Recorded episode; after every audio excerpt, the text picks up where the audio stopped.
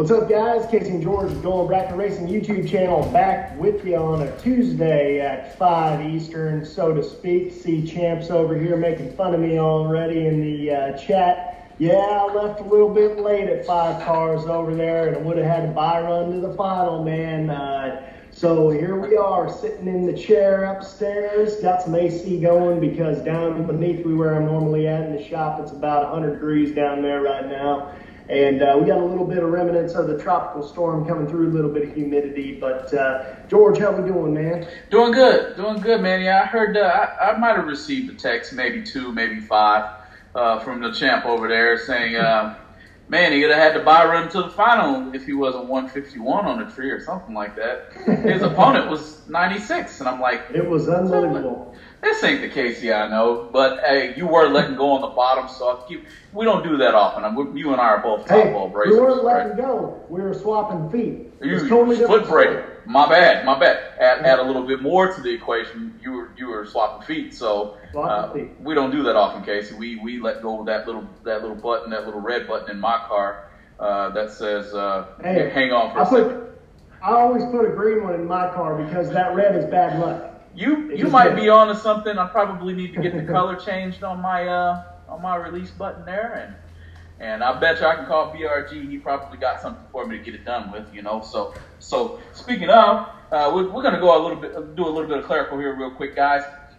From going bracket racing to you guys out there on the World Wide Web, drag racing fans, everybody in, involved in last week's stream, uh, we reached over 12,000 people last week, which is a a huge, huge, huge jump for us here at the Going Bracket Racing YouTube channel. We can't thank you guys enough because that's the reason we reach so many people. Um, certainly, thank you for, for chiming in and giving us your thought process uh, as we spoke with Wes Buck there last week. And and, uh, and also wanted to go over uh, another thing we got going on. I'll show you our link here just real fast to the gift shop. Uh, maybe you get a chance to head over to our gift shop. Um, Going Bracket Racing gift shop is live at the link below. It is also on the Going Bracket Racing uh, Facebook page. Uh, we'll get it posted to the YouTube channel here pretty quick. But uh, Casey's got on a Going Bracket Racing shirt. I have on a Going Bracket Racing hat. Everything will be updated pretty soon uh, in, in order for you to be able to uh, to to represent Going Bracket Racing as you see fit. So, guys,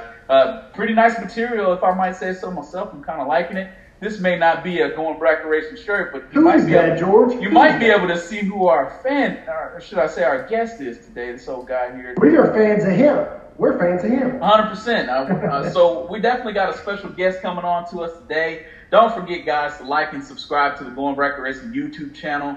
Um, it's basically going to give you the best way to get the updates. Uh, you can live chat over there too, Facebook or YouTube. So, but uh, without further ado, I'm gonna hand it back to Casey, man. Hey, you can tell us a little bit more about the weekend, or you can uh, let us know what we got going on with our guest today. Man, I think everybody saw what they needed to see this weekend. We had Champ there uh, taking videos and uh, making memes and all kinds of stuff, man. There's like a thousand people saw all those memes whenever he's over there picking on me. So I think we got enough said about this weekend.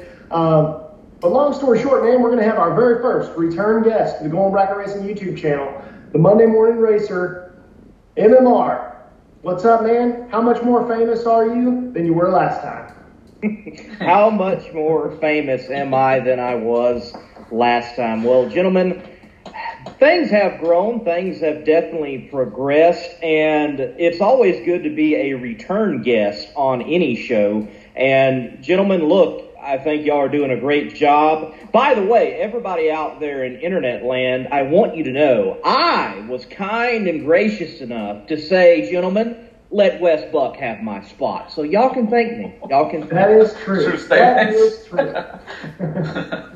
but uh, Lee, we're going to get right into it here with you, man, because like I said before we got on this stream, even though we put Wes Buck in your spot, and I'm sorry for that, but even though we did that, I have written a lot of questions, and George has written a lot of questions, and we specifically wanted to talk about these questions with the Monday Morning Racer because you are NHRA savvy, and we just wanted to, you know, have somebody who really was on the inside tell us what they thought about all this stuff. So, question number one is the private sector capable of taking sportsman drag racing, the sportsman side? Now, I'm not talking about alcohol. I'm talking about like stock, super stock, uh, maybe the 90 categories, something like that, away from NHRA as far as professional level, national events, divisionals, things like that. Because we've seen some several, we've seen several, I should say,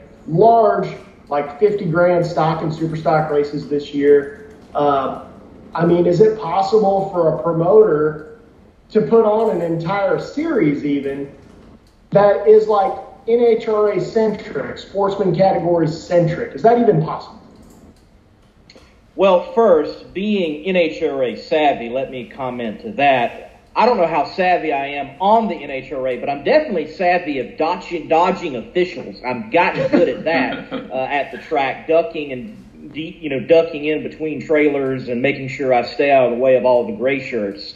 I don't know. I get eyes on me every now and then. I don't quite fit in to the uh, professional realm of NHRA drag racing. To answer the particular question, is it possible? Well, man, look, anything's possible. But sadly, I think right now the answer is no. And it's not the NHRA's fault. It's the drag racer. And it's it's like drag racers have Stockholm syndrome or something. It's like they get you know into the domestic dispute, and it's with the NHRA all the time. And I've seen it. Las Vegas, I can remember. I think it was Superstock. They're lined up in the lanes, uh, kind of like uh, that. The, they're lined up not in the lanes, but they're in that section, getting ready to go in the actual lanes, stacked up like you would see on the NASCAR All Star race. They're you know that way. They're they're diagonally up against the wall at Las Vegas. And they're called to the lanes.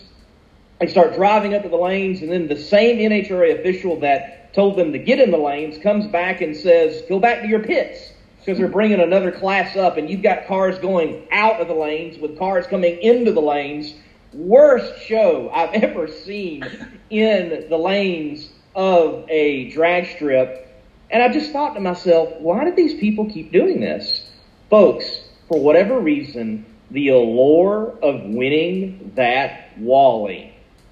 And you asked a question earlier on your social media feed on Going Bracket Racing Facebook page, and that was the common answer. There's still something to winning that Wally. Look, why does alcohol still show up? I know you said not alcohol, but why do they still show up as like they get treated? The Wally. Look, yeah. Rockingham in a week in a week, Rockingham is going to have dig or die, big money drag, big money, no prep, back of the track drag racing, and for the first time ever, there's going to be a Wally given. Mm-hmm.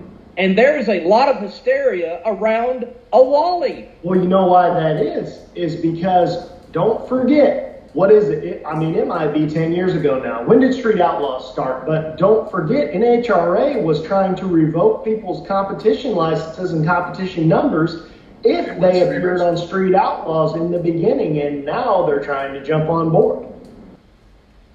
Right. I definitely think the NHRA, with saying no, and with you mentioning that, I think the NHRA does have a positive trend happening. I don't think it's going to be as quick as a positive rise that we will want to see. But I think things are turning. I think matters are changing over there. The conversations I've had with Glen Cromwell, the Competition Plus Power Hour interview, and then two conversations I've had with him at Epping and at Norwalk, I think things are in a positive light for the future. Now, I have spoken with a multi-time top fuel champion who is not out there currently. He does match race his own top fuel dragster and occasionally gives a piggyback ride to some individuals, if you know what I mean. In private conversation with this particular driver, he mentioned that it's not so much the Prez, but other individuals that I will leave unnamed that really have the power in that organization, and they're the ones of concern. I've heard rumors that it's the legal team. Who knows? I think we've seen some positive moves, but sadly, man, though there are great events putting out a lot of money right now, I think the critical difference is you said series. Mm-hmm. Look, you asked Wes Buck, and I asked him this when we had him on the Competition Plus Power Hour. He admitted it's easier to do a one-off race like the one, like the World Door Slammer Nationals. When you get into the mode of a series, though, and you're traveling and you're setting up points-paying events and you're going for an overall championship, like that, you have cut the possibility of a purse huh. uh, being a great amount. Huh. I think it's harder to run a series. Yeah, I don't disagree with that either. Uh, you know, um, just a lot more goes into the planning. Number one, where to have the race. Number two, where are they going to follow me from this race to that race the easiest. So it's got to be a lot of logistics that goes on behind that that make things a little bit, or should I say, make them run a little bit, you know, more smooth. Uh, but we, we talk about all these big money races and things of that nature, and I can't help but wonder, in your opinion, can we see a huge super gas or a super a super comp or even a stock street any of the street categories in that matter? Can we see a million dollar race with those categories or even you know 50, 25? Uh, you know, are we going to see more of those things in your opinion? Uh, because yes, NHRA is in a great spot, but man, these one-off races are putting on even Wes Buck himself, or, at that race, they were paying 10, 10, 10 and up, 10 grand and up. So are we going to see some bigger races? Oh, it's going to happen in the future. I think one class, and, and it's not a class you mentioned, but I think one class in the future that will have standalone events and will have big money behind it I would say 25,000. That's going to be Outlaw 632 or Pro 632. That's, you know, definitely being heavily run in the PDRA. I think that class will eventually have its own show, one type of event, and you you don't have Pro Mod there, you, or you don't have Pro Nitrous, Pro Boost, or NHRA Pro Mod, but it is these cars. It, that class right now, heads up, eighth a mile, with its particular rules, it's got an old school pro mod flair to it that is just popular. I find it fascinating oftentimes with my videos on the Monday Morning Racer YouTube channel of showing the actual racing round by round action. Lately, Pro 632, with my channel at least, has had more views than Extreme Pro Stock and Pro Nitrous often. I find that fascinating. You would think Pro Nitrous and Mountain Motor Pro Stock would definitely outweigh Pro 632, but they seem to be more popular, and they are they are right now a class that just harkens back to what Pro Mod kind of was. Because I think you would admit you would admit along with me, Pro Mod, especially the NHRA, it's become a bit well boring backburner is the best word, I think. It's like, okay, yeah. uh, let's slow these guys down. I know we had some horrible wrecks there a couple of years back. Let's put something something different on these cars and make them do some things here, do some things there. But then you can turn around in the same breath and watch other other races just let it outlaw and then succeed well, at it. So go ahead, Casey. Well, I was going to say the issue with ProMod currently too is they're slowing them down in an incorrect way, in my opinion. They're making these cars so heavy. When you get a car like that flipping, because pro mods are ill handling, they're they're the new fuel altered, you know, and they're so fast now that that they're they're like I said, they're the new fuel altered. And when you get one of those out of shape and you get one flipping, the heavier it is, the longer it's going to take to stop, the more stuff that's going to fly off of it. Because those cars are built as light as possible. You have to put ballast in those cars, that ballast is very easily broken away in a crash. You're going to have that hurling through the air. I mean, it's dangerous for the fans, it's dangerous for the other driver. Um, at times, I mean, I know at some bracket events, uh, there's been some dragsters. I, I know one guy in particular at, a, at an event whenever I was a kid. He had a dry sump system that blew a dry sump hose, got under the uh, got under the tire of a dragster, crashed at the big end, and the big block Chevy out of this car, 850 pounds flying through the air, flew over the road. Ouch. The next next door into the guy's front yard. I mean, that's like a meteorite. Right, right. No, so I, I definitely uh, I like your answer to that question. And there's just so many pro mods out there. Um, I mean, gee whiz, you can count. You uh, you can't count, especially out where you guys are, how many pro mods that there are just hanging around waiting for a good race to go to. So, um, so I think Casey, you got the next question there, but I definitely wanted to get that question out there. Let's go to the chat here because there's some on the Facebook side of things. There's some pretty, some pretty. I won't call it, uh, you know, pointing fingers or blame game, but there's a lot of things going on inside of drag racing that people are wanting to, you know, kind of get out. Uh, one being treatment, and you touched it. You touched it. Uh, uh, Lee, when you said, I watched this class go to the lanes, they were called by the guy and they were just told to go right back. Well, the sportsman racers of NHRA really do get the back burner. Um, I don't have a better way to put it, Filler. unless Filler. it's yeah, it's a filler type of feel.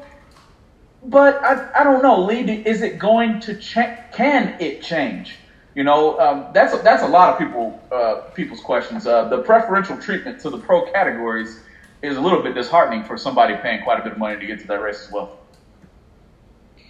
Man, I don't, again, it shocks me how many people still in the sportsman ranks go to NHRA drag racing with the treatment that has been for so long.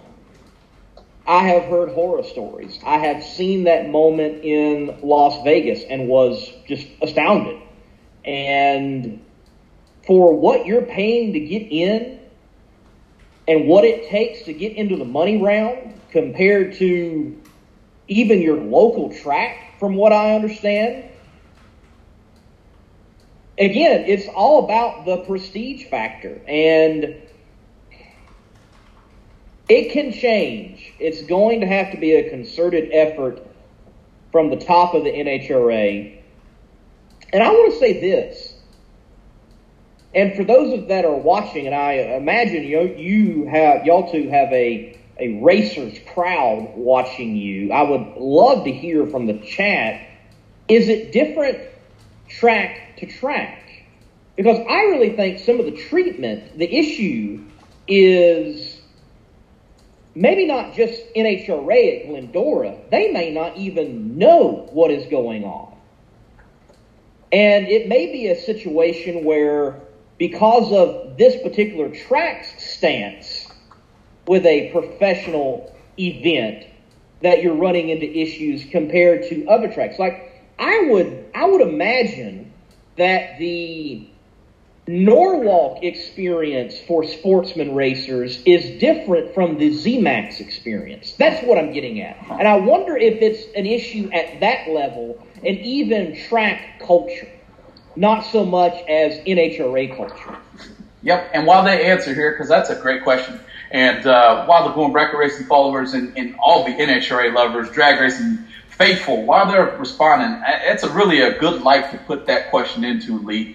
Um, yeah, sometimes you go to a track that, man, it just isn't set up right for you to flow correctly, or you parked you parked this cars, this group of cars over here, and they should have been over there because now the pits are all jumbled up trying to get back to it. Um, so I, I haven't gotten quite an answer on the, the, the Facebook side of it. Besides some someone feeling nope, it's it's not going to be the, the same. It's kind of the same track to track as what he's saying. He thinks it's the NHRA officials running each track. So Well, I think that what I changes would like across to the know? board. Hmm? What I would like to know, uh, and I wish Chris Sullivan was in here because he chases a lot of that stuff, and uh, he was chiming in on, on our post earlier, and uh, he's I, I believe he was last year's Division Three Super Comp champion, and I think he might be leading the points for the national championship right now, or at least pretty high up there. But anyway, that's a friend of me and George's from uh, Gateway International Raceway area. Um, but I would like to know I know it's like that at national events. Is it like that at divisional events? Because, first of all, on one hand, in the NHRA's defense, which we don't come to their defense a lot of the time, but in the NHRA's defense, if you're running a national event, you know what you're in for because you know that the show is the fuel cars, the professional categories, pro stock, pro stock motorcycle, pro mod, things like that. Now, at a divisional level, is it as bad? That's what I would like to know. If anybody knows that in the chat, let us know. It'd be very interesting to uh, to know. And uh, by the way, we'll give a couple shout outs here. Race Car Revolution, thanks for tuning in. T Bird Racer, Mopar Man, what's up? Um, but it's like Champ says in here, man. A Wally's a Wally. You can't get it anywhere else. I know I want one. Let's not get it. Let's not get it misconstrued. Uh, I, I, made it to the semifinals in the race for a Wally, uh, and uh, just came up a little bit short. Um, missed it by a thou, actually, and uh, and it was just a regular JEGS Super Quick race that I just so happened to be running Super Pro uh, on the side of it. I just running top, you know, and my dad and uncle are competing for the for the JEGS Super Quick Wally. Well, I was just this close to getting what I I'm after one myself, even if it's only just one Wally. It really, it really is. The gold man, is I want to get, I want to get my Gatorade or who's ever sponsoring me Sprite. I want to get my Sprite out and just that's true, George. throw it on top I mean, of the gold, man. Because man, I, I, I, like to feel what that's like. You know, I have I have two of them. I know I know how important they are, uh, and they are important. I mean, for what you don't care about the check as much whenever you get that because it's it's unattainable. That's the thing. It's an unattainable thing, and Wally Parks did a great job of making it where only certain people get it because he could have easily said anybody gets it. That's the trophy. People have given out trophies forever, you know, but you only get that at certain times, and that's why it's special. It means more than money. No, but as we keep keep going on through here, man, I think Casey, you got question number three. Yeah. So, do you think that these mega bracket races hundred thousand dollars and up is is not out of the question anymore. I mean, it's they're just it's to the point now where if it doesn't have a hundred thousand and above, everybody's kind of like, eh, you know, it's unbelievable, you know. But do you think these mega races, hundred thousand dollars and up, in the bracket racing community are pulling some of the racers out of the sportsman ranks or out of the NHRA points chase tours?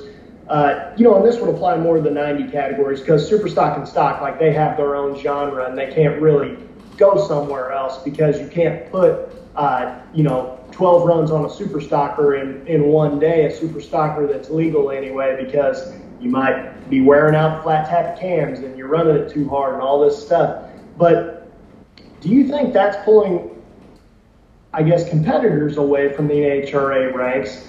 Now that they're televised on like Motor Mania and Bang Shift or otherwise, and now those guys, if they're lucky, if the time slot allows, if they get to the finals, they may be on camera for 10 seconds, things like that. Do you think that their sponsors want them to be on Motor Mania because they can go lose first round, go lose second round? Now they're on TV twice as long uh, to who knows how many people, you know, Wes said, well, no, because national TV is national TV and that's that.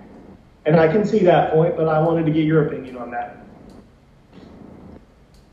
I think when you look at car count and the folks going to compete for those big money bracket races, you're going to find a crowd within the racing crowd and let me say, it seems like just racers love punishment anyways, and that's why I just keep going to. I mean, like, why, why do people race? Honestly, you're continually tuning on a car. You're putting yourself in a high pressure situation, especially in drag racing, where it comes down in like one moment one moment. It's not like circle track racing where, you know what, I missed him that lap. Let me cool the tires off a little bit. Let me get him five to go. No, no, no. It is like, let me put it on. Let me, let me put two little light bulbs on and put my whole entire weekend on whether I go green or red and how close I am to it. Yeah, drag racers just love punishment. All right? So, car count you got those guys that are highly competitive. Maybe they have finally got their feel of what the NHRA does or does not do. And they're like, I'm going to go big money bracket race. I'm going to go take this shot for $100,000. And I'm going to be on Motor Mania. I'm going to be on Bang Shift. I'm going to plug my sponsors. I'm going to have a great weekend and go win a lot of money. Well, when he moves out, there's a guy at a local track that knows he's going there and has said, I've never had a chance to win a Wally because that guy's got the Wally. He's going there. I'm going to get me my Wally. That's Very good point. Very good point. The uh, and that's we've been getting a lot of uh, a lot of action in the chat on that right there, and it's it's all coming down to a Wally's a Wally, man. And uh, like we said previously, Wally Parks did a great thing by making this thing unattainable, and and there's only a at whenever I was uh, younger uh, and I had won those back in back in the day. Whenever I was a good racer, whenever I was like whenever I was like 10 or 15 years younger, and uh, I could win a Wally, but you can only win it once a year at the at the normal sportsman level without going to divisionals and nationals and doing all that kind of stuff. So that being said, we're getting into some real MMR stuff right now. All right, here we go. Do you think? And this throws this is actually a question I had whenever I first realized who Monday Morning Racer was. First time I ever saw you on YouTube, even. It's going back to a pro stock question. Do you think if pro stock cars were again real cars with like enhanced safety features, things like that, you know, would that allow the class to become popular again?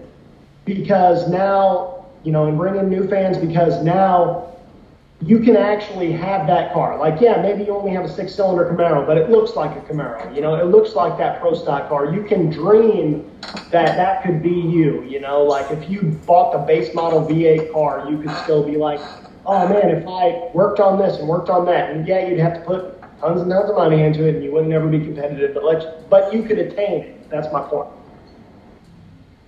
Well, you're referring to a video that on my YouTube channel I have it titled can NHRA Pro Stock survive or will NHRA Pro Stock survive? And it's been a popular video of mine. There's been many to agree with me. There have been some to disagree with me, but there's people out there that want to fuss with me over my shade. So not everybody's going to agree in life. Look, right now, to answer your question, let me first say, right now, it fascinates me in NHRA Pro Stock or the commentary on NHRA Pro Stock that no one says what they often say about the fuel classes. This is what I mean. With the fuel classes, oh, Don Schumacher Racing and John Force Racing, that's all there is. What if they packed up their bags and left? Ah! Well, what if Richard Freeman packed up his bags and left? Uh, exactly. No one is. No one says that, or at least I don't hear it.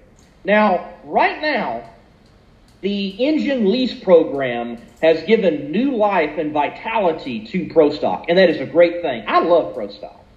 It's great to see that there is new life to it, and there's a new crop of racers coming in that are so young, like Kyle Koretsky and Aaron Stanfield and Troy Coughlin Jr., so on and so on. But You've got a similar situation where if one man wants to pack up his bags and leave, the class is going to hurt. And I think that's a problem we've got, not just in fuel, but in pro stock. And look, the only way that the manufacturers are going to, at this point, be involved is look, they got to make their money. They got to see a direct line of win on Sunday, sell on Monday. And that's not being served at all when the car doesn't look anything like the actual OEM product. And don't tell me it can't be done. Look at the who's the guy that's got uh, the Camaro in the no prep scene that is Fire, Ryan Fireball Ryan uh, yes, yeah yes. Ryan Martin that yeah. thing looks like a Camaro exactly you know, Lizzy Lizzy Musi's car before this new one she rolled out. Man, that's beautiful. Like a Camaro. Right. That is a beautiful car. Late model Camaro. It's got all the it's got the deck lids right, the hood's right, everything's right. You can't tell me that you cannot have a modern looking pro stock look like the actual car. Here's the problem. It is in fact the competitors. Everybody wants to blame the NHRA. No, it's not. It's the competitors. What they want to go faster. They want to go as fast as they can. I've asked the funny car guys, hey, what would you think if you had a modern looking Camry with a nostalgia flair? What I mean by that, it looked like a Camry, but it was a funny car body. It took cues from the old days. Like the old Chargers and stuff. Right. Right, but it was a modern car. Here's the response. Man, you know, that would be cool, but I want to go as fast as I can. Hmm. Yeah. The competitors and, are a part of this, and not just the sanctioning body. Mm-hmm. And let's side note that too, going off on a, on the dog legs like we like to do here at GBR. Um, let's talk about Pro Mod. Do you think that if Pro Mod got away from all the super aerodynamic bodies, which at this point, you know, prefacing this, you would have to say no 63 Corvettes because they're also super aerodynamic. Uh, but if you brought back the Willys, if you brought back like Superbirds and Challengers and Chargers and, you know, 69 Camaros, things like that, I just feel like that separates Pro Mod from Pro Stock so much. Like that's what it originally was. Like if you look back in the day before, like now everybody that's listening to this might know Quain and Mitch Stott from like Southeast Gassers, which I guess it's more Quain than it is Mitch. But I remember Quain and Mitch Stott fighting with each other in IHRA Pro Mod back in the Scotty Cannon days, whenever Pro Mod was cool, in my opinion. And it's not it's not uncool now by any means, but you have to admit it was way cooler back then. At least on the NHRA scale of things, I agree with you, Casey. But just like Lee has on his hat, PDRA, they you call it what you want. Those are pro mods, and that's how I view them.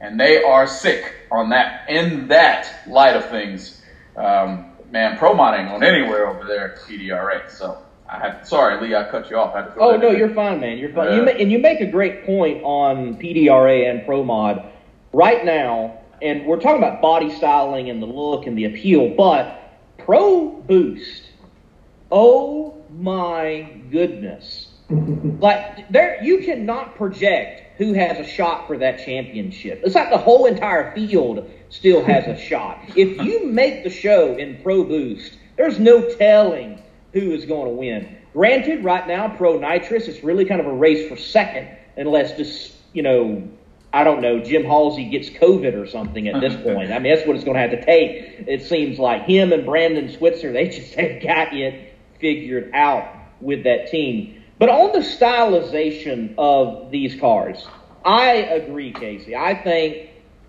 back in the day, if you will, that yes, Pro Mod was more exciting. I mean, y'all remember the Lamborghini? I remember the Lamborghini yes. with a big old logo, you know, out of it. I remember I his throttle getting stuck too. yeah, I mean, you had the Lamborghini, you had Scotty Cannon with uh, the Willys, you had the Berettas, you had uh, Soxon Martin with the uh, Fairlane or Falcon for uh, you know a time. Uh, I mean, yeah. Right now, th- this is I've been musing about why do we find in Pro Mod right now it is either a late model Camaro, a 69 Camaro, or a 69 Mustang, and that's kind of it. Well, at least in the NHRA. You look at PDRA, you get a little bit more flexibility, but it's heavily dominated by those body styles. The only thing I can come up with is it must cost so much to create these carbon fiber panels now for these race shops that when you go to buy your body and they've got it sitting over there, the, the margin is so different from, oh, I want to create a Studebaker body, which I know they're out there. I just pulling that right now, of a modern flare compared to, oh, let me buy the Camaro that you already got that's $20,000 cheaper. I think that's what's going on. For example, you've got the company, uh, maybe a month, two months ago, they announced that they're coming out with a Fox Body Pro Mod body, which, mind you, I think it, it, looks, looks good. good. And I'm looking forward to that because I think that would add some flair into the pro mod ranks of a very popular body style. Granted, they need to stop it in no prep. Everybody's got a doggone fox body. Everywhere you turn, fox True. body, fox body, fox body. Like, please, guys, pick something else. Turbo power. Someone hmm. show up with a Capri, for goodness sakes. I mean, it's somebody figure it out.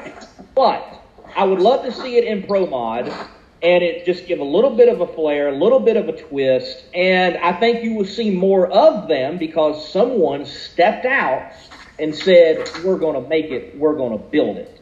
You know, if that's the only if, thing I can come up with right now. If they had one rule, I really think that if, one, if they could have this one rule and it would fix a lot of the uh, even participation, but fan participation and everything. I really think if they had the one rule and they would have to take it out of the no prep handbook, but steel roof and quarters, if you did that, the car is forced to look pretty much stock. You could swoop it out a little bit, but not in the spots where it makes it look like a car. Like you could swoop the nose down, a lot of people aren't going to do that. And the reason why, in my opinion, I think the pro mods of PDRA look cooler than the pro mods of NHRA is because in eighth mile aerodynamics don't matter so much. You can overpower the aerodynamic disadvantage. Uh, beyond that, you can't necessarily. That's how you overcome that. But if they made that one rule I think Pro Stock and Pro Mod would be almost fixed immediately. Yeah, so I agree with 100% too. And I guess I'm going to lead into our next question here. It's, it's, a, it's not necessarily off topic because we're still talking about how to, you know, increase fan participation. Uh, and, and certainly if you guys agree in the chat, feel free to, to keep chopping away there. Sorry, we're not, you know, we're not hitting them as much as we can there, but we appreciate you. Don't, don't think we don't. Uh, but I got a question surrounding simulation. Um, do you think NHRA could benefit from a iRacing game or series? Uh, because everybody knows NASCAR is doing it. I got a few buddies in the chat right now who's a big time uh, iRacer. Uh, Mr. Brad Gephardt, I see you out there. He's a Monday morning racer. Yeah, Monday, Monday morning, morning racer. racer. Hello. Does the NHRA need iRacing? I can remember the times back in the day where NHRA came out with a game here and there, and they did this and they did that. But man, I'll tell you what, it isn't four monitors in one place and uh, look on this monitor to see where that guy is over there, that monitor. No, it's not like that. You have to have a, a, a massive steering wheel with a high tech computer. Can the NHRA create a iRacing series? Should they? I will. So, oh, can they or should they or both? I kind of want you to say both, but I, I, need. I need your answer. You you can take it where you want to, Lee. I know it's going somewhere good. Should they? Yes. Next question. No. Next question. So that, so gentlemen, look when when the I think the prime example of to show how important it is when the pandemic hit and everybody's like, oh, we can't go out, we can't do this, we can't do that, go in your homes. Well, guess who was still able to live up to their TV contract obligations?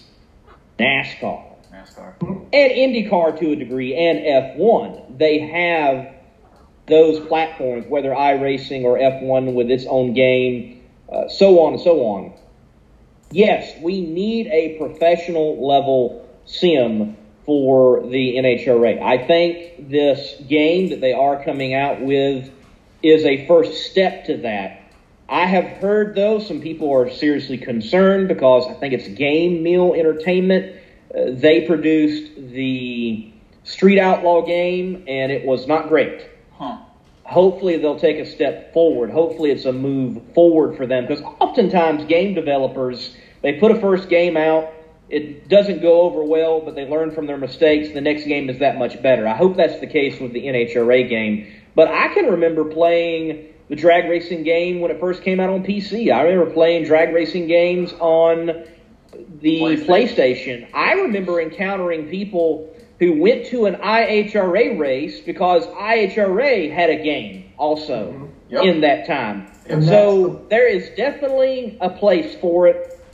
And it would give a place for our superstars in this sport to go out there and in the off season or in between the breaks, you know, drag racing has bigger breaks than NASCAR does. True. To keep them in front of people and, and keep them in front of people for their sponsors and for their teams and for the sport, we need it. We definitely need it. We've got to figure it out. It's it's huge too, and I've got Gilbert Lindsay in here saying PCE, and I think he's talking about Players Choice Edition and it was a extremely well made bracket racing game by Bethesda. I grew up on that game. I started playing it when I was supremely young. Uh, I didn't have the ability to go to go junior traction racing as far as financially. So everybody, if you're following the, the Going Bracket Racing YouTube channel, you know that my skills and ability to drag race, not it didn't just come from standing behind my dad watching him do it. That helped a ton. Don't get me wrong. It came when I got home and figured out how to how to um, put a drag racing game on Mplayer, like he's mentioning right here in Cali. Obviously, Gilbert Lindsay. I was MPG GX Junior, by the way. You, I'm speaking to Gilbert Lindsay. He says he was Nipsey on on Mplayer. I was also Racer X on Mplayer too. But we had competitions where live, real people drag raced against each other, created their cars, even point series. Hey, if you win 10 out of these races, there's a $50 purse at the end for free. Just point series going on. The impact of that. You got little eight year olds, man, they're kicking your butt, but they're only and that's eight. the point. You see? That's the point I want to make, George, is that it's getting people involved. And if you can't get people involved, how could you ever expect those people to go out and buy a car and come to participate in your event? Because whenever you're eight years old, maybe you can, for Christmas time, your your family will buy you a fifty dollar game, but when you're 16, they're not going to buy you a fifty thousand dollar racing setup because I mean, long story short, you need a tow vehicle. Cheapest tow vehicle you're going to get that's reliable is going to be at least five thousand dollars. You need an open trailer. Yeah, maybe you get one of those that's decent for twenty five hundred dollars, and you need a car. And any race car, even the slowest race car, you're going to easily have ten grand wrapped up in that. But 50 bucks is what got that kid being like, okay, I'm going to have me a paper route now. I'm going to save me some money so that way whenever I'm 16 and I'm old enough, I can run the street class, you know, something like that. Man, I was that kid. I learned how to bottom bulb race on burnout, uh, PCE, whatever you want to call it. I learned how to top bulb race. I learned how to dial a car. I learned how to And- read the altitude, the weather, the tire pressure, the everything. Now that you've learned those basics, you don't have to learn those the hard way now. You at least have the basics so you don't get your teeth kicked in and get discouraged and be like, this isn't for me, man. These guys are, this, I'm just a participant. No, you go out there, you win first round and you're like, hey, I won a round. Hey, and I'll tell you what. this. I'll tell you what. NHRA creates this.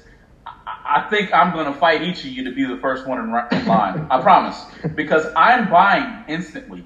I am a catalyst of simulators. Not to mention, I have two young kids that I will get right on top of it instantly because I plan to put them in a junior car eventually. You know, so Right. that that's just man SHRA. I hear you, David Ferguson. I remember all those games. As a matter of fact, I still got them. I got them all on a, on a hard drive just sitting here. Uh, but none of the systems work anymore to where you can play those simulators, unfortunately. But no, Casey, Casey, question seven. Lee, you got anything to add? I do. I Yo, do. yo. On the demand factor. So, in the iRacing communities I am, you will have this question pop up every now and then. Does iRacing need to add drag, drag racing? And there are some detractors who have, I think, no clue what drag racing really is. And I thoroughly enjoy iRacing when I have time to get on. I haven't had time in a long time, but it's a lot of fun, and it it, it, it allows you to create a subculture that feeds back into the real product. There is demand for it on iRacing. There is a league on iRacing, the name fails me. They will take the old Formula One cars, like the Lotus, and they will go to Sears Point, or excuse me, they will go to Sonoma, Sears Point, that's aging me, and they will sneak onto the drag strip because the drag strip is modeled in iRacing. You can get onto the drag strip at Sonoma and they will drag race with the old Lotus F1 cars. So there's already a demand. There's already drag racing happening on iRacing. There you go. There you go. See, there's that's showing the need for it right there. I mean, there's no other outlet for it. You think those people wouldn't buy that? Of course they would. I don't think it's a secret either because NHRA has, and like you said, Lee, I played on PlayStation, I played on computer, I played Top Fuel versus something else. I played, I played all of them when the first Pro Stock one came out. I think we were only running like 660s. Some of us got down to 650s. Um, I played them all. So NHRA knows that a simulating game, a, a game, it, it could go a long ways. And I think they just lost sight of that. Because if you ask me, NHRA was, everybody was really doing it because I played NASCAR back in the day too, but NHRA was starting to put it out online early on. So they just kind of walked away from it a little bit if you ask me. So, uh, Casey, you got the next question, man. That was a great one, by the way. Good one. And this is uh, this is a good one too. We're giving MMR the magic wand here, man. He's he's in control of the NHRA, and money is no object. He can do whatever he wants. So, and it doesn't have to necessarily even even exist currently in any series. This is a strictly an MMR opinion right here. You're hearing it here first on the Going Bracket Racing YouTube channel, Monday Morning Racer. What class do you think needs to be added to the NHRA professional ranks in 2022 as far as getting fans involved with drag racing? Or you could just change what's already there. You know, anything you want. I'm going to give you two. I'm going to answer your question straight up of what class. I'm going to answer that. I would like to see factory stock included into the professional ranks with this caveat of you cannot tamper with the car because we've got a problem right now in factory stock these guys are buying the cars or stripping the cars rebuilding the cars and they basically got as much as a pro stocker if not more in the car which i'm just like and i, I, I bet the nhra is kind of like hmm. well darn and that's just and that's what racers do. Don't get me wrong; they're competitive. Racers are going to find a way to go around rules and create a better competitive edge for themselves to go win. I get it, but like the essence, the heart of what factory stock was, that cat's out of the bag unless someone goes out and wrangles that thing. The the second point or second comment I want to make doesn't necessarily pertain to a class. If I could wave that magic wand over the NHRA, I want to see the NHRA experiment with door slammer standalone professional races. Hmm. I would as well. Where pro mod, pro stock, and maybe even pro stock motorcycle are the only thing on the grounds, along with the sport sportsman classes and Nitro's not there at select venues and at, events. I would like to see them experiment with that.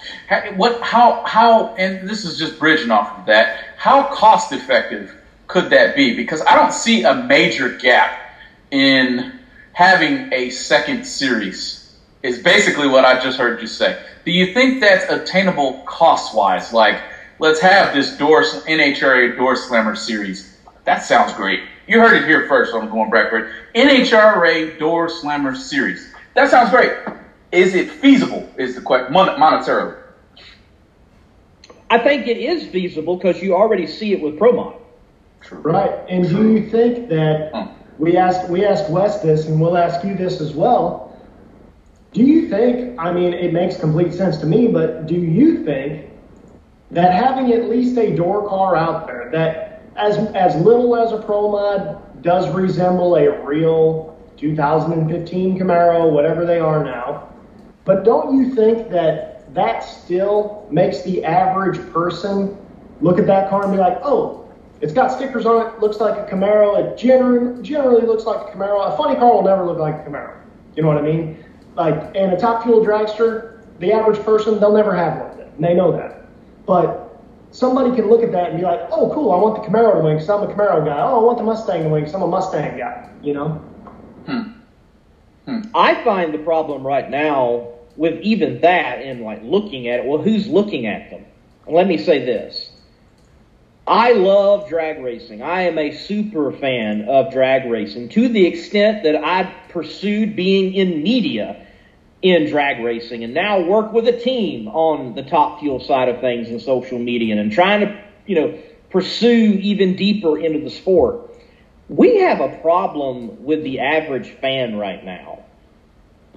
I don't care what you do. When Top Fuel's done, when Funny Car's done, people are leaving the stands. I don't understand it. I have never grasped it. I was always that guy that stayed in the stands from alcohol all the way through the pro classes.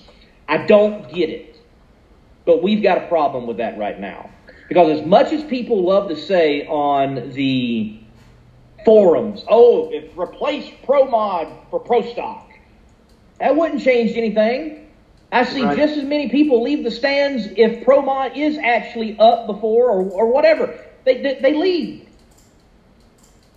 You know, I, again, I, that goes back to why I would like to see door door slammer alone NHRA events and, and what, make them the stars. What you said makes complete sense too, because the thing is, is whenever you put, it goes back to what Quain Stott says about Southeast Gassers, why he has no clocks and things like that.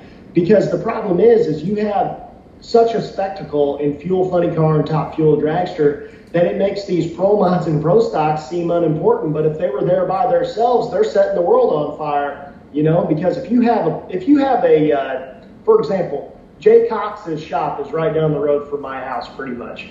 And I was at Test and Tune at Galot, and he regularly rents the track at Galot to test and things like that. Well, I showed up there, and Jay Cox was still testing. He was making 60 foot passes just to see if the nitrous came on, I presume, lifting at 60 foot, and ran 506 three times in a row. The dragster I had at that time had a 468 in it, and all out, the fastest it ever went was like 516, you know? And but the point is, is that because that car is in that environment, now it's the spectacle and nothing else is important, you know. And people need to take a page out of Quain's book and be like, hey man, like you'll never get rid of clocks in the NHRA because that's what it stands for is the quickest and fastest accelerating vehicles on the planet. But so I'm not saying turn the clocks off, but I really do. I agree with you that why not with the fuel classes dwindling down because they are so expensive why not separate them from the rest of the classes? And you have those classes here and then you have fuel classes by themselves and they have all the pit area and they still have all the sponsorship opportunities because now there's less people and less people means more people coming to your trailer. Because you know as well as anybody that you go to these big events you you can't possibly go to every single trailer. No you chance. can't. no chance. No you can't. You can't. I again, I would like to see those those standalone type of events. Uh, you know, maybe not even it being a standalone series, but you know, right now Pro Stock is running 18 races, I believe it is.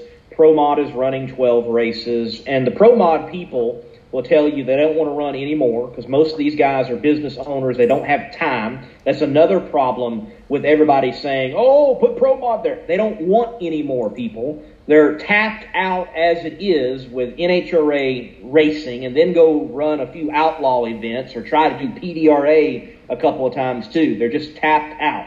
But let's see them two, three times a year combined uh, running just door cars. They get the national TV exposure on Fox, FS1, and also then you can shorten the top fuel schedule but you can spread NHRA drag racing out to be a direct competitor with NASCAR on TV more regularly instead of having the gaps that there are currently in NHRA, NHRA coverage. And it can, stays a continual topic throughout the uh, race season. I, I, would love expand. to see it. That could even expand the fuel ranks because if somebody knew that they could potentially compete for a championship because there's only you know, 10 races now rather than 20 races. Now maybe they can be like, well, I think I could make at least eight of those and I could make 10 if I was doing good, you know? And it, so it could actually be beneficial for the nitro ranks. Maybe they could bring nostalgia funny cars in there.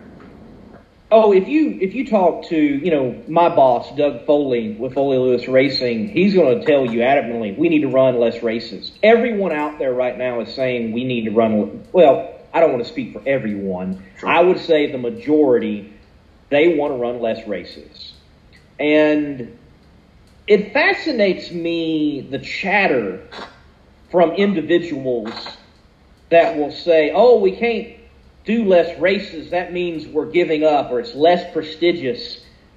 Folks, there was a time when the national events, well, there was just one. Then there was just two. Then for a long time there was just four. And I think as far as we've gone in the professional ranks of NHRA drag racing, we've forgotten what the NHRA national event really meant. Because everybody at one time did divisional racing. Top fuel drivers did divisional racing. Like you know, national events used to be like for, for bracket racers that everybody is on this channel will understand this. National events used to be the bracket finals. Correct. You know, Gotcha. everybody gets together and now you're all one team and you all race together type thing. It wasn't like a team thing, but you know what I mean. But you gain points for your team to get the track championship. That was the mecca. That's my point. Yep. And it Yep. was huge. And I look, I remember being a part of that. Steele, Alabama, first time ever going to Steele, Alabama, IHRA World Finals. I think it's like 96, 97. I'm in my junior dragster, a little Carolina kid junior dragster, and it was so funny. Me and my, my mom, my dad, my, we all we, we get we get to the track and we see junior dragsters in the lanes. No jokes. We get to the track, junior dragsters are in the lanes. And we're just going about our, you know, we're not in a rush. We think it's just time trials, and we're just going to miss that time trial. Well, we get word, oh no, it's E1. So we, yeah, yeah. Like, who changed this on us? Well, we throw the car off the trailer. We, I throw a dial in on it. I suit up, put us in the lanes, win round one. That's what I'm that's talking about. already you already won right there. Right. Win, we win round two. We win round three. I am in the finals. First ever world bracket finals. I'm not supposed to be there because as a rookie, I didn't finish well enough in the track points Wow. To be there, but the person that was supposed to go said that, and I got the nod. Yep. Here I am.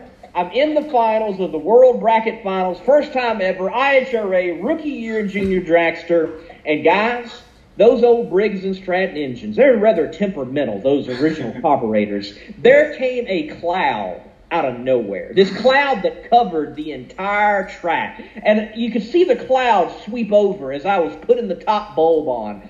And I, at the time, I'm thinking nothing about it, but my dad, who was the tuner, is like, oh, Oh man. he didn't say oh no, but you know what he said. Right. And and I put it I cut a light, go out there. I was the slower car, a guy had to catch me. And it had been so consistent all day, guys. I didn't bother lifting. I didn't bother doing anything on the top end. I blew my dial in off the board. I went the fastest I had ever went in the finals.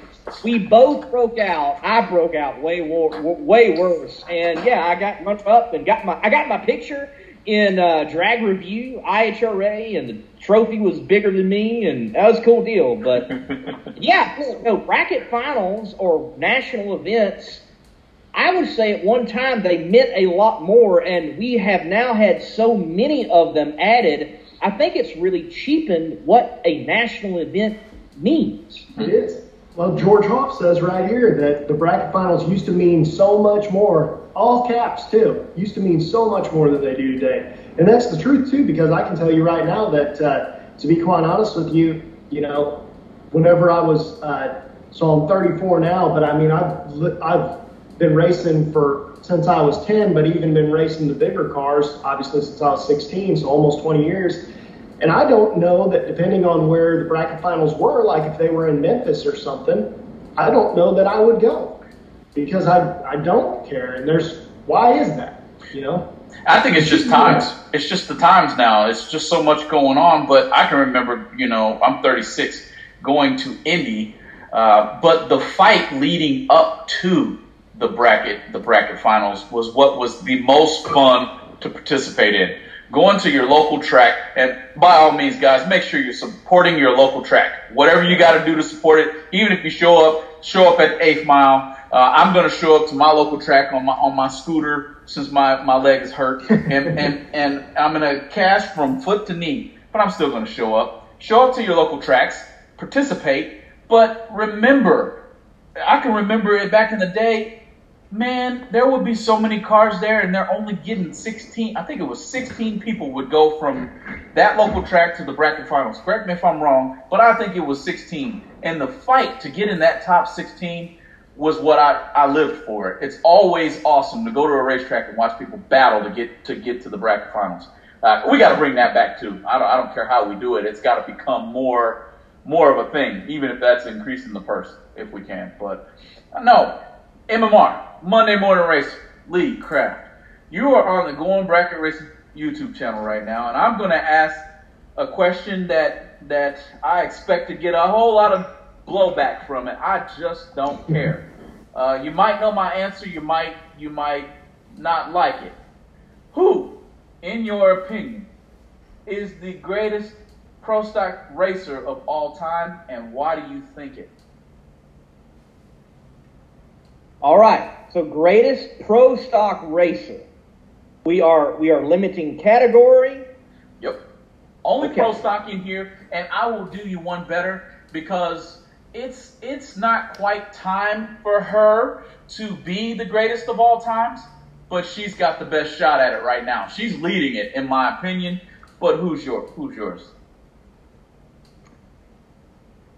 Well, I will say that anytime you talk about the greatest of all time, it is an extremely hard conversation to have because I love the principles of errors. Like you've got periods in time.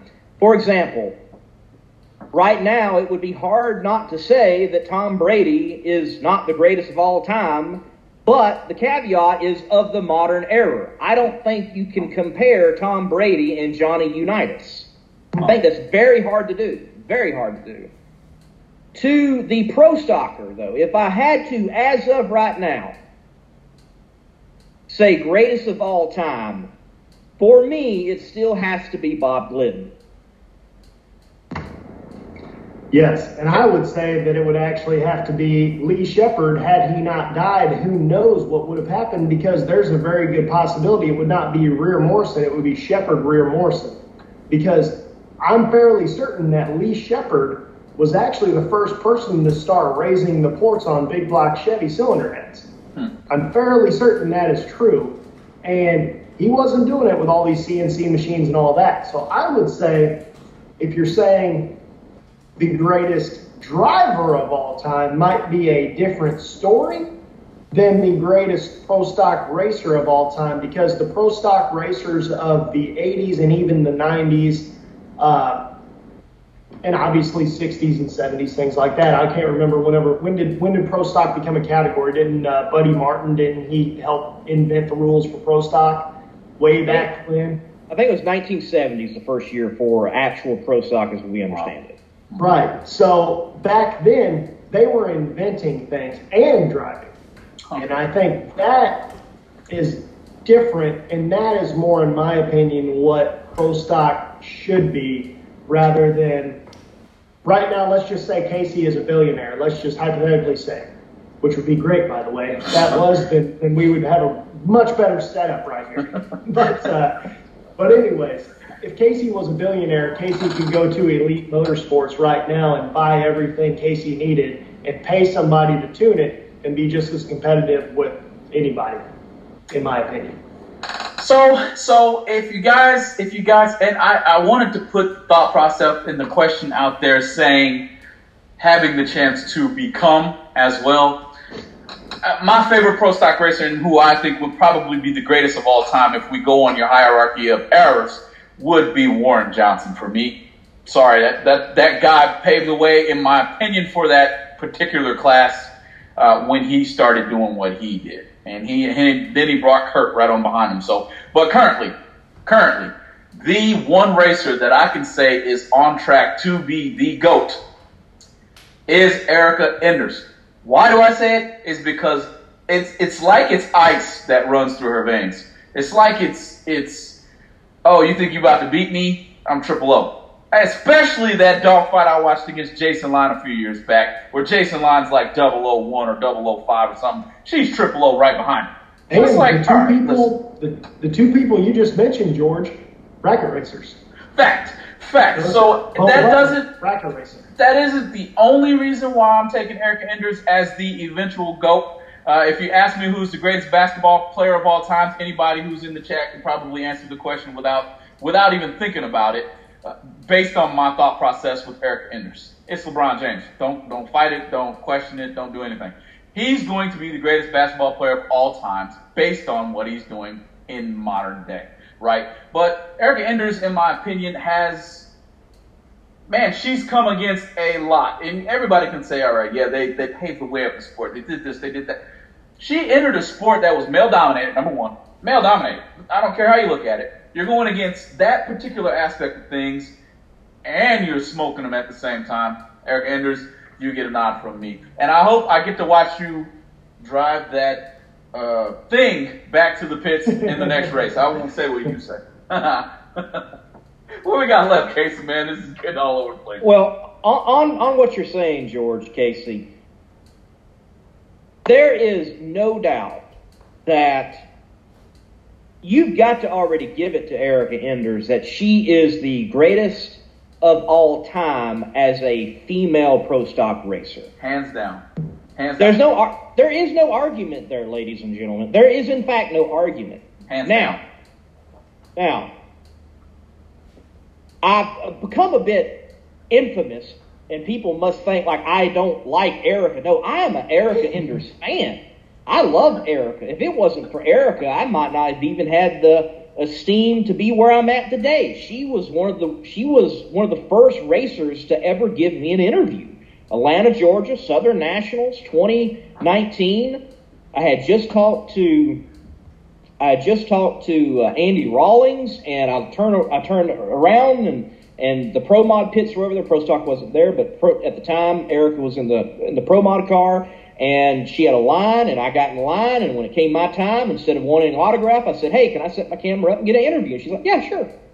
And she's always treated me with a lot of a lot of grace and given me her time, and very appreciative of that. But I commented off of Wes Buck mentioning that she he said that she is the greatest female racer of all time. Did not specify pro stock. Did not specify even drag racer, but said greatest female racer of all time. And by the way, Wes Buck can be wrong. And if I got to be the guy every now and then to say that Wes Buck is wrong because everybody just loves Wes, don't get me wrong. I like Wes, love Wes too. He's a great guy. He's always been very kind to me and gracious to even even acknowledge my existence. But he was wrong. And he's wrong because when you start comparing, again, eras and what's been done, right now, the greatest female racer of all time has to be Shirley Muldowney. Even when you start comparing to like Janet Guthrie's and other individuals that have been females in racing, don't even mention Danica Patrick. Please do not do that. Wow. But, but when it comes to female racers, the greatest of all time right now is Shirley Muldowney. But here is my case, and I said this in my rant, as I'm saying right now. Can we just let her die until before we take the crown, away, crown away? Because when Shirley passes on, the crown automatically should be christened upon Erica Enders. I admit that, but let's let the woman go on. Agreed. Oh. I agree with you, Lee. I think actually, as soon as he said that, you and I got in on that immediately with the Shirley Muldowney comment. Um, so I 100% agree with you there. But uh, yeah, not taking anything away from Erica because, like I said earlier, if you're talking about the greatest pro stock driver, then that is most certainly she's definitely in the running for it. If if she's not at the top, she's definitely in the running for it. Absolutely. And the longer she can do it, the more she's gonna run away with it. You know what I mean? Um, so, Lee, one of our final questions here. Who do you think? Obviously, back in the day, whenever we were kids, whenever there was inside drag racing, things like that, I think no questions asked. Brett Kepner was the most influential person in drag racing, or you know, was named Ted Jones. Wasn't that the guy from Louisiana that had a great speaking voice? Was that him? Yes, Ted So anyway, uh, Steve Evans, those guys. Bob Frey, obviously. Bob. Who is the most influential person in drag racing today? Who is who is going to be our era of the Brett Kepner or the Steve Evans or the Bob Frey? Who is that? Well, if I have any say in it, it's going to be me. No, no, no. I, got, I was gonna say that. a ways- I've got, I got a ways to go. I got a ways to go. And look, it has been a wonderful ride. And look, gentlemen, I've created a persona, the shades, the hat, the beard, and I created even a logo with it. And I can't shave now, so there went that.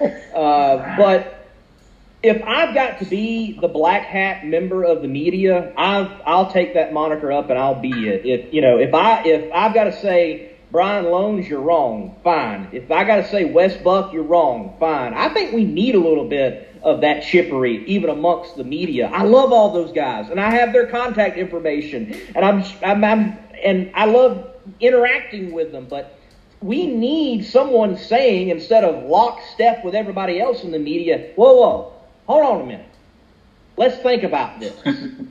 and if I got if I got to be that guy, I'll be that guy. Maybe famous, maybe infamous, but right now, I would have to say that most influential person it's it's more than likely going to be Brian Lohnes. I feel that he is that individual with his writing, with the philosophy that's tied into the way in which he interprets the sport.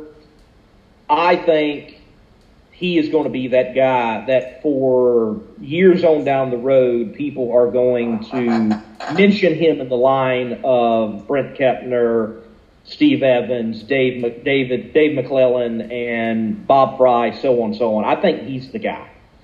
I agree. I thought you would say that too. Uh, uh, I almost called you Wes Buck. Sorry. Sorry. Sorry. Do not curse me. Sorry.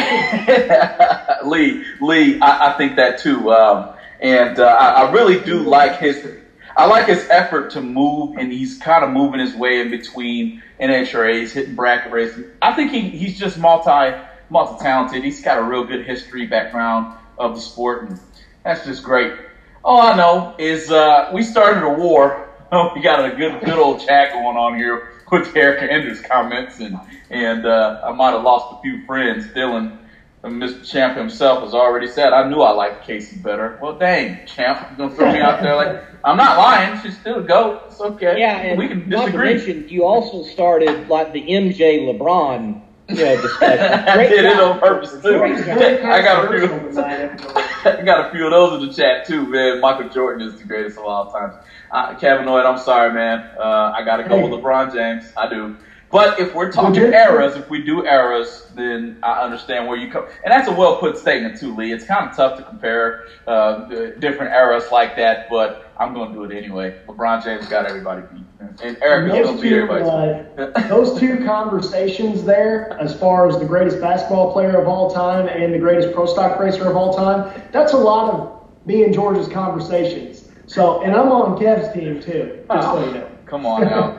Well, before we get out of here, Monday Morning Racer, what do you got going on this week on the uh, Morning Morning Racer uh, TV show? I know you're on the Power Hour, which I'll catch uh, here in a little bit. Uh, uh, what you got going on this week as far as schedule?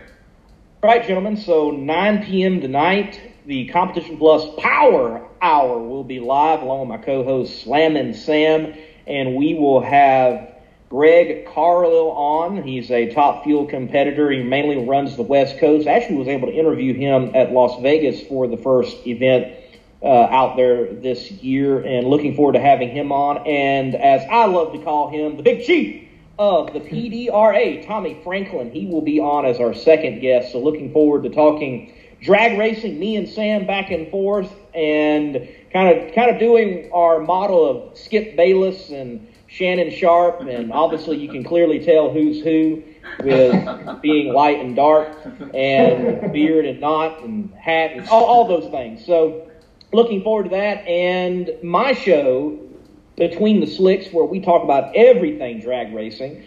For example, I'll have NHRA stars. I'll have media personalities. Last week we had Quain Stott of the Southeast Gassers on for a mid-season report and looking to the end of the season and what to expect. This week, though, Thursday night, Monday Morning Racer platform on YouTube, Facebook, and Twitter, we're going to have Chris King on. He's going to be making his NHRA funny car debut, mile high, there at Bandimere Raceway. And he has an interesting background. He's actually a Chicago firefighter stepping into a nitro car. And there's a lot of there's a lot of things that could go wrong and right storyline wise in a funny car and you're a firefighter. I just I hope none of that comes true. But yes, I mean it just I can see Brian playing off of and the firefighter is engulfed in flames. you know, I can see it. Well, it won't be anything he's not used to. I guess. True. That's True. right. That's right. True. That's that's what's happening, and uh, later on this week, I also will have a, a video. On, can I talk a little bit of NASCAR? Is that Yeah, okay? Go for it. Totally I, fine. I will have a video about Bowman Gray Stadium racing. Bowman Gray is one of the oldest NASCAR home tracks, NASCAR sanctioned tracks that there is. So many greats have come from that place and have roots at that place in Winston-Salem, North Carolina. And I had the honor of being on the media list past this past weekend and was there for photography and video and putting a video together saying why you need to attend a race at Bowman Gray. To me, it's up there with Daytona, Indianapolis Motor Speedway, Lucas Oil Raceway Park, Pomona, those type of events. It needs to be on an American motorsports race fan list, definitely. Gotcha. Gotcha. Well, there you have it, folks. Uh, you can catch Lee. Of course, we have all his links here. I think we've got definitely his Facebook, and then from his Facebook, you can get anywhere you want to go on the Monday Morning Racer uh, Facebook page there. Uh, before I get out of here, I'm going to hand it over to my partner. You got any closing remarks? Only closing remarks I have is, uh, as always, we appreciate everybody being here with us. Don't forget to hit the subscribe button on that YouTube channel, hit the like button, and then go over and check out MMR, man. Check out the Monday Morning Racer. He has some great shows over there. The show that he just had with Quain last week was an awesome show, um, and just don't miss it. We won't be here with you this coming week. George is actually flying out kind of by my house. We're doing the wedding ceremony that never happened last year. George is the minister in that ceremony. So my boy George, he's actually going to uh, remarry my wife and I that have been together for about a year now. Uh, not together, guys. It wasn't a shotgun type deal. We've been together several years before that, but we were we were married last year legally. Obviously, couldn't do that because of COVID. Um, so maybe we'll check in with you at the party and everything. We'll have tons of bracket racers out there, and uh, I'm sure we'll all be in a group hanging out, talking, and uh, maybe you'll get some good conversation out there. So we will see you the week after next. Yeah. Hey, before we get out of here, I'm going to give a little bit of shout out to our sponsors. I, I may have heard a little secret, and I, I'm going to drop it here. So if you didn't watch the end of this video, I mean, you're just getting some big time insider information from me. But the boys over at BRG are thinking about doing some giveaways here pretty soon. And you can't be entered into those giveaways unless you hit that like and subscribe button on the YouTube channel. So may have heard it here first, but I think there's 10 of them, roughly.